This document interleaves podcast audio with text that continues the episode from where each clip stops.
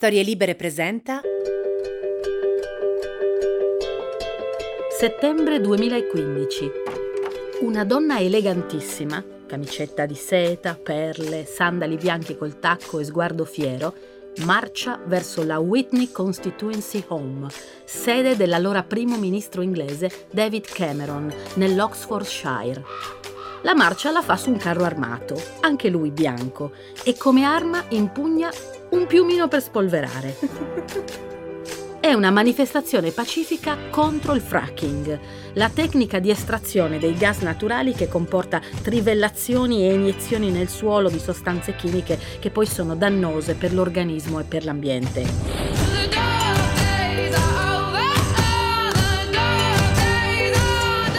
La dama dallo sguardo fiero che ha dichiarato guerra al fracking si chiama Vivienne Westwood ed è la stilista inglese che ha inventato il punk, da sempre impegnata attivista politica e anarchica.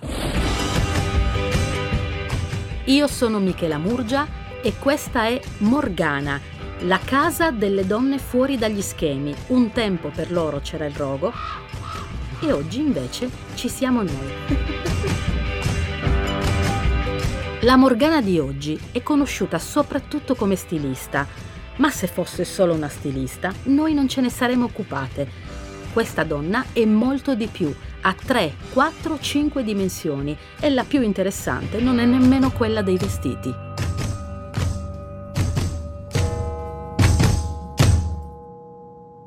Tanto per cominciare, è anarchica.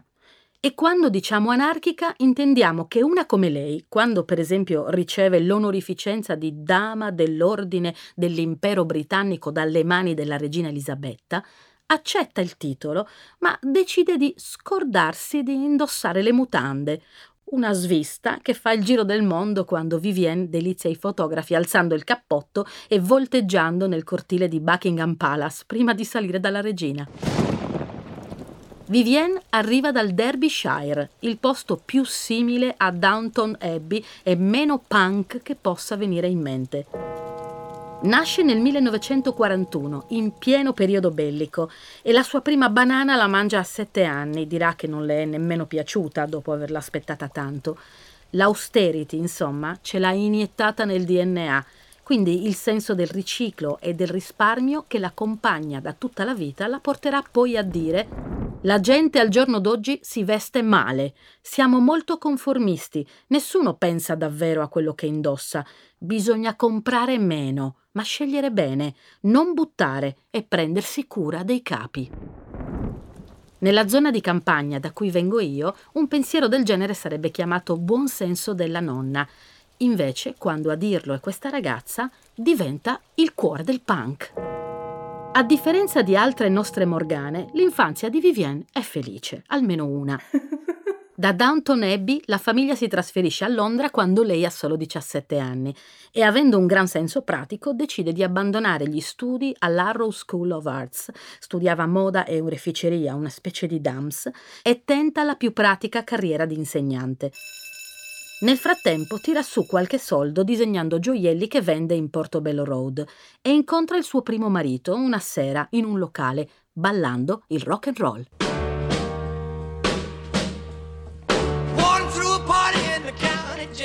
Sposa con Derek Westwood, di cui poi terrà il cognome, arrivando in ritardo anche il giorno del matrimonio, con un abito che ovviamente si è cucita da sola.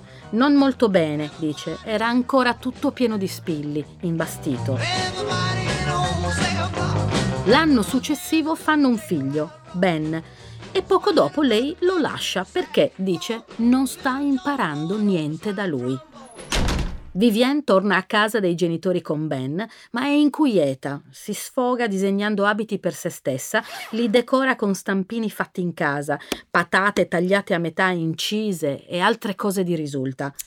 Va spesso a trovare suo fratello che studia ancora all'Arrow Art School e divide l'appartamento con un ragazzo allampanato che si spolvera di borotalco ovunque per sembrare ancora più pallido, come un vampiro. Questo conte Dracula si chiama Malcolm McLaren e Vivienne decide di trasferirsi con loro. Malcolm è ancora vergine e la conquista a suon di ragionamenti sulla politica e l'arte. Quindi lei crea e lui, come il vampiro a quale aspira a somigliare, si occupa di sfruttare al meglio le sue capacità. Vivienne resta incinta ed entrambi pensano che la soluzione migliore sia abortire. Solo che Vivienne, quando esce per farlo con i soldi in mano, torna con un cappotto e si tiene il bambino, che nascerà e si chiamerà Joseph. La prima cosa che facemmo da genitori fu andare alla riunione del Partito Socialista Operaio per prendere parte a qualche intrigo troschista. Racconta lei. Vanno a vivere in una casa popolare a Nightingale Lane e lì Vivienne rimarrà fino al 1998. Sono vegetariani anche perché non si possono permettere la carne e senza soldi. Ma non è un problema. Mangiano riso con noci e verdure che si procurano frugando nei rifiuti al mercato oppure rubacchiando nei giardini dei vicini. Ancora oggi quella casa è intestata a suo nome ed è rimasta come lei e Malcolm l'avevano arredata. Nel cucinotto dalle piastrelle verdi, Vivienne si improvvisa cuoca vegana ante litteram e pioniera del macrobiotico quando certo non andava di moda. Ma il posto in cui vogliamo portarvi non è quella casa dal cucinotto verde, perché preferiamo andare al 430 di King's Road, che dal 1971 è la sede di uno dei luoghi più leggendari mai esistiti. Oh, è lì che Vivienne e Malcolm aprono il loro negozio, che diventa una vera e propria dichiarazione di intenti in un'epoca dominata dallo stile hippie, di un mondo nuovo e tutto strappato, fatto a loro immagine e somiglianza.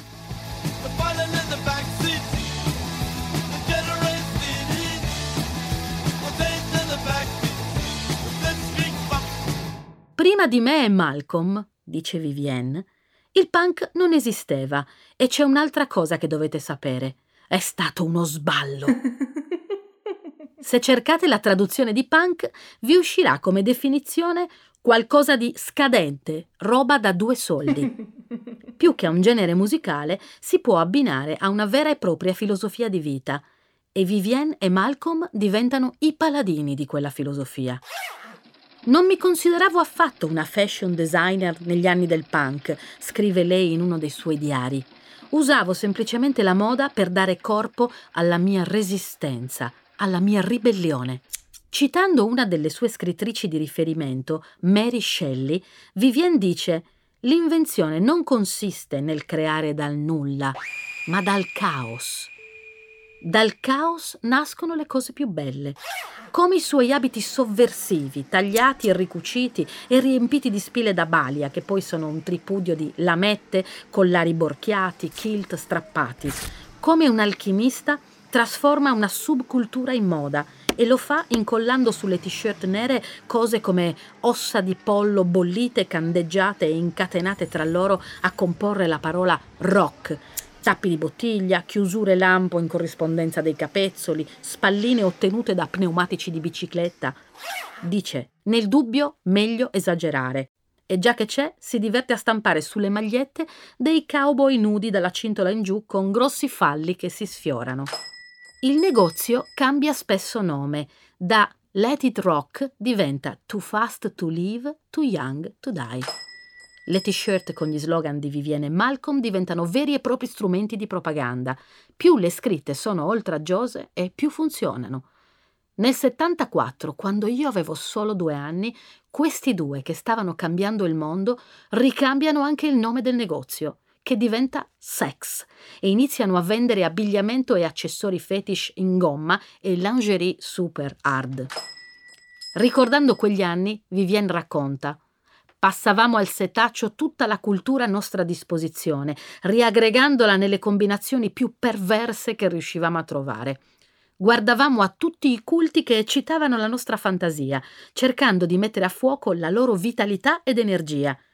Sapevamo che era proprio quello che si doveva fare, riunire queste persone, accenderle per una causa e dare al tutto il massimo della pubblicità.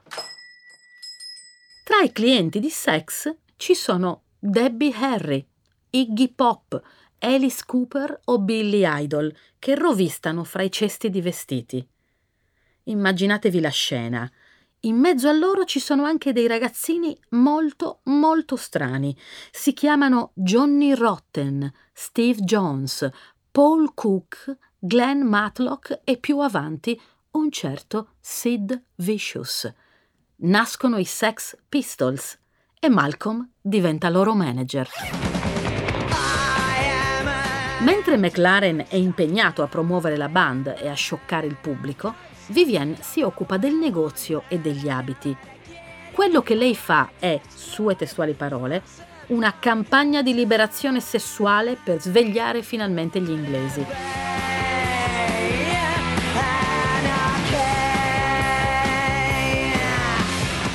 L'unica ragione per la quale sono nel mondo della moda è per distruggere la parola conformity. Nulla è interessante per me se non contiene questo elemento di ribellione, dice. È lei a dare il look ai Sex Pistols, pantaloni bondage, maglie in mohair e t-shirt con slogan. Così, a suon di spile da balia, Vivienne cuce in maniera indissolubile la musica e il punk. E i ragazzi impazziscono. Solo che i prezzi non sono per niente a buon mercato. Così la soluzione più facile è rubarli. Tanto i commessi del negozio, tra cui Chrissy Hind, futura leader dei Pretenders, e appunto Glenn Matlock dei Sex Pistols, sono spesso strafatti e non si accorgono di niente. Oppure si può farseli da soli, incoraggiati dalla stessa Vivienne. Se le persone non possono permettersi i miei vestiti, se li possono fare da sé. Certo, il risultato non è proprio lo stesso, visto che la Westwood in realtà utilizza materiali di qualità e studia ogni dettaglio, ma per chi non va troppo per il sottile. Sono anni furiosi, arrabbiati e oscenamente divertenti. Vivienne viene fotografata fuori dal tribunale di Bow Street in t-shirt nera e testa rasata dopo un'accusa di turbamento dell'ordine pubblico cuce la bocca della regina Elisabetta sulle sue magliette, infilzandole le labbra con una spilla da balia.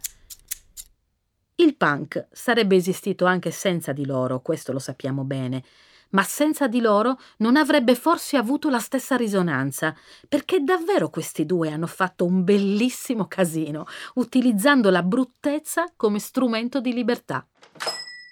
Il negozio cambia di nuovo nome, diventa Seditionaries e infine World's End dagli anni Ottanta e ha come insegna un orologio che gira all'indietro. Ma il tempo, anche per una come Vivienne, è difficile da truffare. Così, a un certo punto, tutto crolla. I Sex Pistols si sciolgono. Sid uccide la sua ragazza Nancy Spugan in una stanza del Chelsea Hotel. Malcolm scappa a Parigi e Vivienne, disillusa dalla mancata rivoluzione sociale del punk e ai ferri corti con Malcolm, prende le distanze dal movimento. Nel momento in cui mi sono accorta che l'establishment ha bisogno di opposizione, ho iniziato a ignorarlo, occupandomi di cose più importanti. Vivienne a quel punto della vita è senza soldi e ha due figli da mantenere decide di cambiare tutto e cosa fa di veramente rivoluzionario? Riprende a studiare. Dice, la storia è l'unico rimedio alla deriva nella quale siamo finiti. Noi siamo il passato e ciò che sopravvive al passato è l'arte. Il miglior accessorio è un libro. Sentenzia convinta. Il suo preferito, pensate, è Pinocchio. Ed è proprio studiando la storia che Vivienne scopre i pirati racconta. L'idea era quella di lasciare l'isola, questa piccola isola, in quel momento in cui mi ci sentivo imprigionata dentro, e fare un salto nella storia, finendo nell'era della meraviglia. Tanti denti d'oro. Basta con il nero e le catene. Se dovevano esserci delle catene, sarebbero state quelle arrugginite dei pirati. Come il punk, anche il New Romantic non è una sua invenzione ma è la prima a sdoganare e portare in passerella le crinoline, le gorgiere, i volant, i pizzi, i velluti neodendi, i corsetti e platform altissime. Il look da pirata viene adottato come divisa da Adam Hunt, dagli Spandau Ballet, i Duran Duran e i Depeche Mode. Di nuovo Vivienne tesse insieme la moda e la musica. A fronte di questi successi professionali, la vita sentimentale non va altrettanto bene. Nel 1982 i rapporti tra la Westwood e McLaren peggiorano. Parlando di lui racconta Voleva che stessi male, cercava di insultarmi, cercava sempre di ferirmi. Questo faceva e non riusciva a uscire di casa finché non aveva portato a termine il compito di ridurmi in lacrime. Perciò era più semplice cedere e piangere, così la smetteva. Non ho mai più pianto da allora. Avevo già versato tutte le mie lacrime.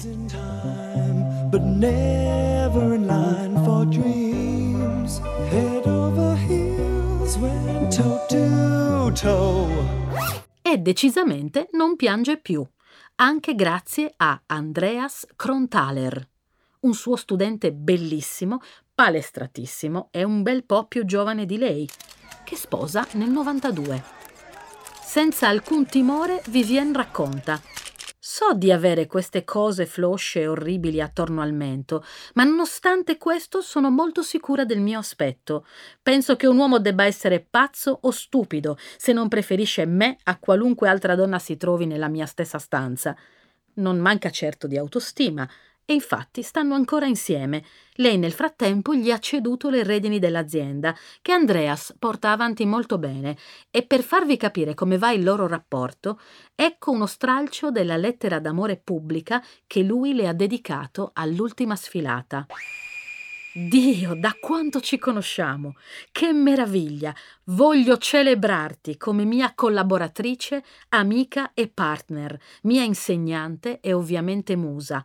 Ancora oggi credo che tu sia la donna meglio vestita. Ti amerò per sempre. Tra i miracoli fatti dalla nostra dama prima di lasciare nelle mani di Andreas il suo impero, ci sono ancora un paio di cose.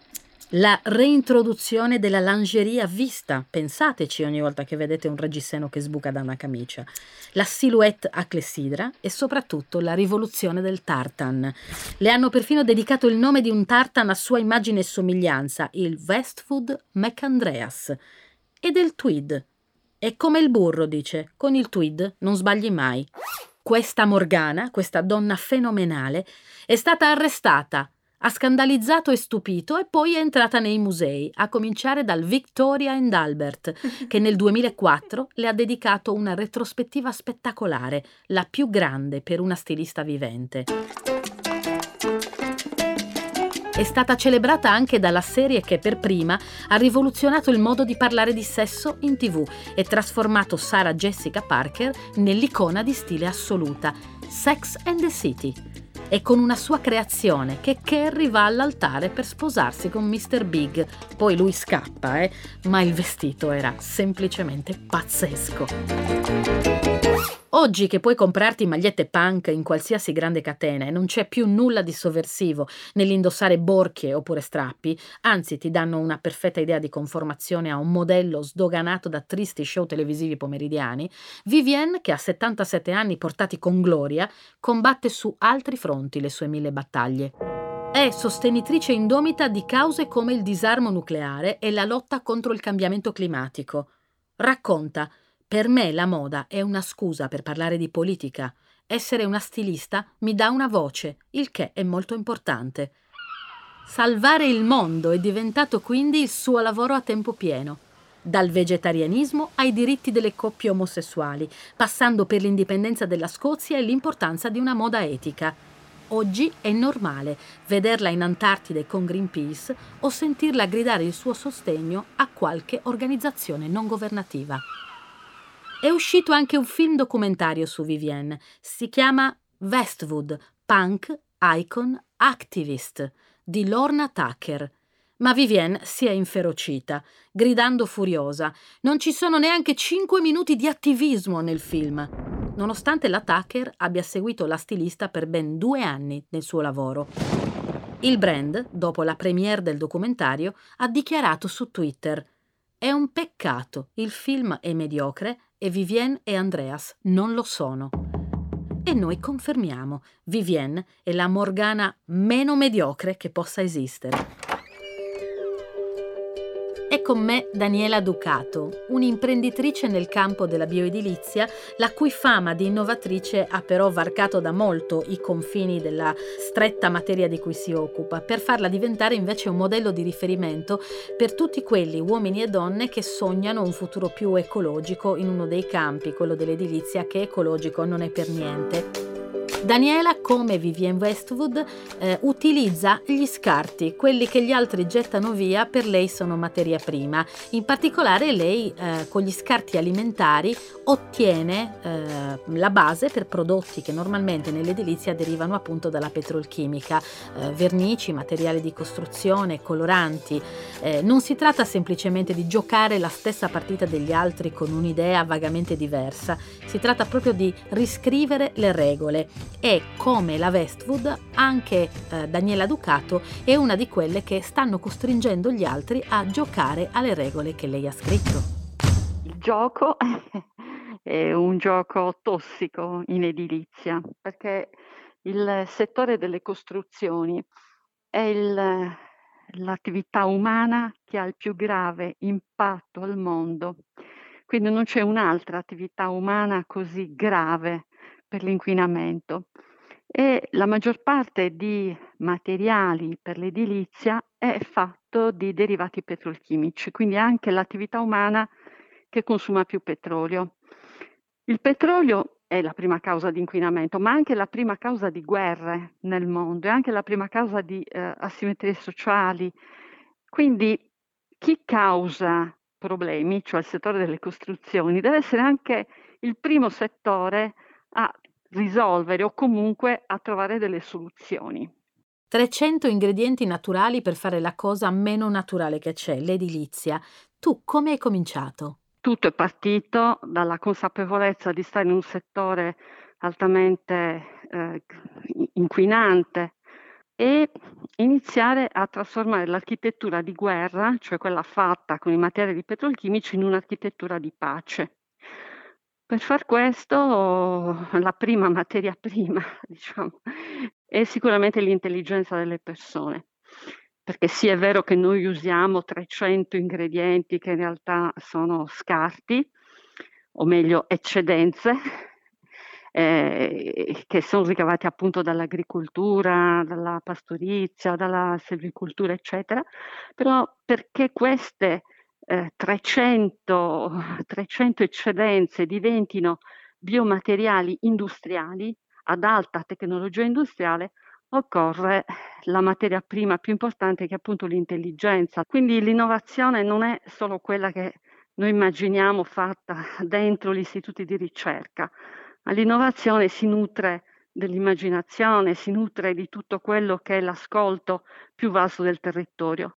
Qual è il passaggio successivo all'ascolto? Cioè come fa l'intuizione a diventare un progetto industriale?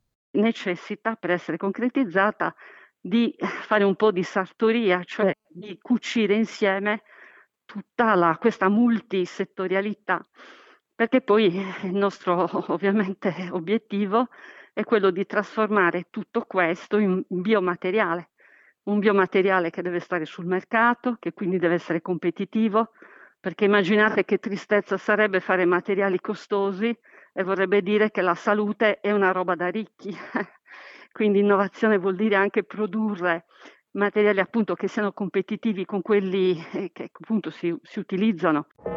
E questa è la rivoluzione, ma cosa fare per portare un'idea così rivoluzionaria nei luoghi istituzionali? Eh, arrivare a, al ministero, per esempio, e iniziare a dire perché non si dà premialità ad una gestione mh, mm, che rinuncia o che comunque usa meno eh, petrolchimica. E l'istituzione come reagisce? Eh, dei risultati si stanno ottenendo pian piano eh, e quindi insomma anche le normative eh, stanno, stanno, andando in questa direzione, e, quindi insomma sono speranzosa che si vada in un indipendentismo eh, petrolchimico. Ecco, ti ringrazio molto di aver inquadrato la visione in questo modo, perché, ehm, corrisponde esattamente a quella di Vivienne Westwood, che dice: "Per me la moda è una scusa per fare politica, perché fare la stilista mi dà una voce ed è proprio quello che serve, di cui c'è bisogno". Quindi è molto interessante il modo in cui tu descrivi, ehm, intanto la complessità che ci vuole per ottenere l'innovazione. Tu hai studiato molto, hai messo altre persone a studiare, esattamente come la Westwood ha studiato a un certo punto, quando sembrava perdere tutto, la sua vita personale, ehm, i suoi ehm, i suoi riferimenti, lei si è reinventata letteralmente creando il nuovo stile, appunto il New Romantic e la sua sensibilità ecologica, ehm, è molto è molto nota, quasi quanto appunto i suoi lavori. Ehm, mi domandavo, ehm, se, ehm, i prodotti che voi fate possono essere applicati per esempio anche alla colorazione di tessuti che hanno un dei tessuti per la moda che hanno spesso origine tossica, ehm, mentre invece quelli naturali che con cui ho avuto a che fare io sono spenti, sono poco efficaci. Tu giustamente dici: "Non basta che siano buoni, devono essere anche competitivi, devono essere belli e devono costare, ehm, il giusto ed essere accessibili".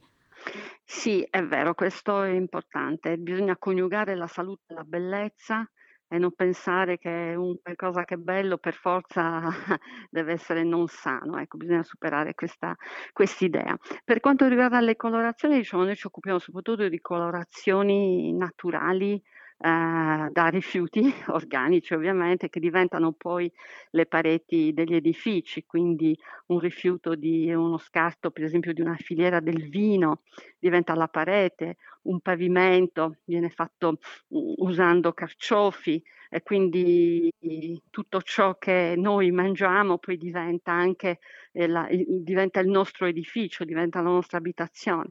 Ed è molto bello perché una parete fatta con gli scarti del vino d'Avola racconta, per esempio, anche storie e geografie della Sicilia, per esempio, non è solamente una parete sana, pulita, ecologicamente biocompatibile, ma racconta storie e geografie, ehm, agricolture e architetture. Quindi questo è importante. Sarebbe importante un trasferimento di tecnologia nel settore del tessile, dove noi, uhm, come filiera non siamo entrati se non, ehm, nella parte termica.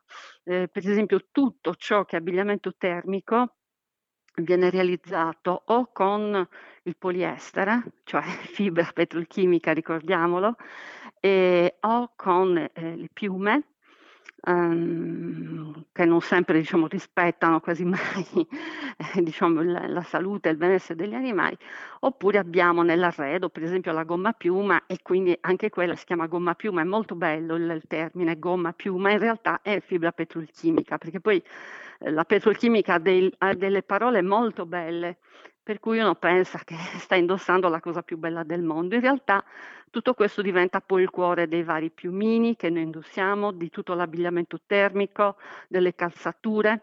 Quindi abbiamo realizzato una sfoglia sottilissima termica di fibre rinnovabili, tra queste anche la canapa, mhmm, che va a sostituire le fibre petrolchimiche. Quindi anziché avere un cuore petrolchimico nell'arredamento piuttosto che nell'abbigliamento, si può avere un cuore, ehm, che che pulsa che fa pulsare la terra, che è fatto appunto delle fibre che produce la terra in abbondanza, che appunto sono un dono e e quindi non uno scarto.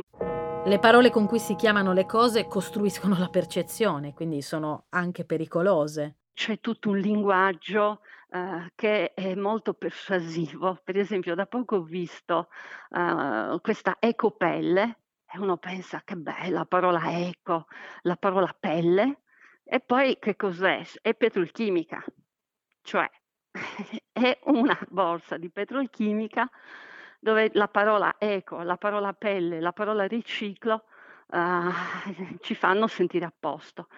Però dobbiamo sempre pensare una cosa, che ogni volta che noi usiamo per esempio un oggetto di plastica riciclata, uhm, la più del 50% di quell'oggetto è fatto di plastica vergine, cioè di petrolio vergine.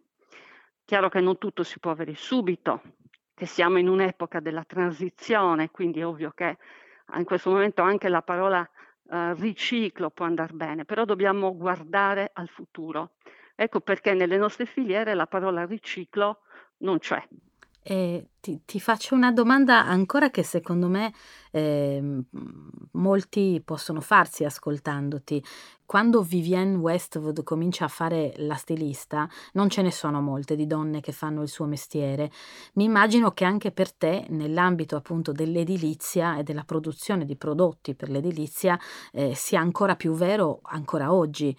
Beh sì, è un'attività prevalentemente maschile, è al 95% l'attività di produzione poi è maschile, c'è un'attività femminile nella progettazione, ma tutto ciò che è produzione, industria, ehm, commercio, distribuzione, eh, innovazione e cantiere è maschile. Quindi le donne pensano e gli uomini fanno? Beh, insomma, diciamo che qui eh, la fortuna è stata quella di fare una rete eh, appunto di, di, di, pensiero, perché è una rete appunto dove tutte le diverse discipline si sono incontrate, perché utilizzando eh, appunto eccedenze dell'agricoltura ci vuole l'agronomo, ci vuole il biologo, ci vuole il geologo, quindi tante competenze si sono unite tra di loro e in queste competenze multiple ci sono gli uomini, ci sono le donne, quindi eh, questa comunione di intelligenze femminili e maschili, per cui il team è un team appunto dove ci sono gli uomini, ci sono le donne e, e questo poi chiaramente ha reso più uh, facile probabilmente anche la, l'accoglienza che devo dire c'è stata, quindi uh, è stata anche una fortuna perché poteva anche essere accolta male l'innovazione, invece è stata accolta bene. Ehm, e quindi, ehm, da questo punto di vista, ecco, non ho veramente niente da da dire se non dire se non dire grazie. Poi i le difficoltà quindi, uhm, per me non sono queste. Le difficoltà sono uno scarso ascolto che riceviamo dal territorio. Pensate che dove abbiamo da poco inaugurato un impianto di industria 4.0, che vuol dire risparmiare acqua, energia, fare eh, lavorazioni su misura, bene, noi non abbiamo uh, l'infrastruttura, uh, non siamo connessi, quindi siamo dovuti creare un ponte radio con il paese perché si sono dimenticati nella progettazione, appunto, il passaggio eh, della, della fibra, del paese sono dimenticati che c'era anche una zona industriale dove insomma ci lavorano 480 persone, non è che ci lavorano due persone, ma anche se fosse, eh, queste, queste, zone andavano dotate no? di, di, connessione. Quindi il vero problema talvolta è quello di entrare proprio uh, in connessione con, con, con chi amministra. Eh, dove proprio le aziende che non chiedono denaro, che sono autosufficienti, Uh, per assurdo, siccome non rappresentano l'emergenza ma l'eccellenza, ora non voglio darmi dei complimenti, eh, e quindi non fanno rumore, cioè non, se non sei un problema non viene ascoltato. Eh, e quindi questa è, è, la difficoltà maggiore del, del fare innovazione, che le cose più semplici sono quelle che non ci sono e sono quelle che ci affaticano di più. E nelle parole di Daniela Ducato si ritrova lo stesso spirito con cui Vivienne Westwood ha composto il suo decalogo rivoluzionario. Lo trovate sulla sua pagina Facebook, ma a me piace ricordarlo anche qui. Sono poche regole, non troppo difficili, ma possono cambiare moltissime cose. 1. Il denaro è un mezzo per un fine, non un fine in sé e per sé. 2. Qualità contro quantità. 3. Acquistare meno, scegliere meglio, far sì che duri. Io non spreco mai il denaro, io lo spendo, diceva Oscar Wilde. 4. Preparare e cucinare il proprio cibo. 5. Eliminare quando possibile la plastica. 6. Tenersi informati. 7. Organizzazioni non governative. Ce ne sono migliaia, sostenetene una in particolare e date ad essa il vostro contributo, apprenderete molto. 8. Tenere conto della responsabilità di non avere o di avere dei bambini. 9. Prendere parte attivamente alla rivoluzione che ci si sta apprestando a costruire. 10. Impegnarsi nell'arte e nella cultura Consumatore, scendi dal tapis roulant, discrimina, non subire.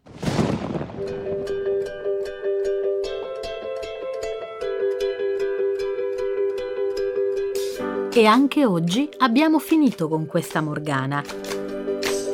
Non finisce però Morgana.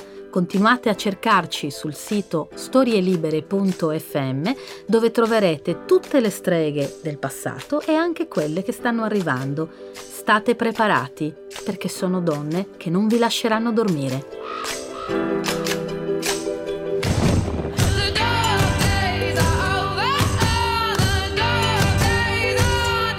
Io sono Michela Murgia, questi testi con me li ha scritti Chiara Tagliaferri e noi vi diamo appuntamento alla prossima Morgana, la prossima donna speciale che rende speciali le donne che la conoscono. Una produzione storielibere.fm di Gianandrea Cerone e Rossana De Michele. Coordinamento editoriale Guido Guenci. Post produzione audio era zero.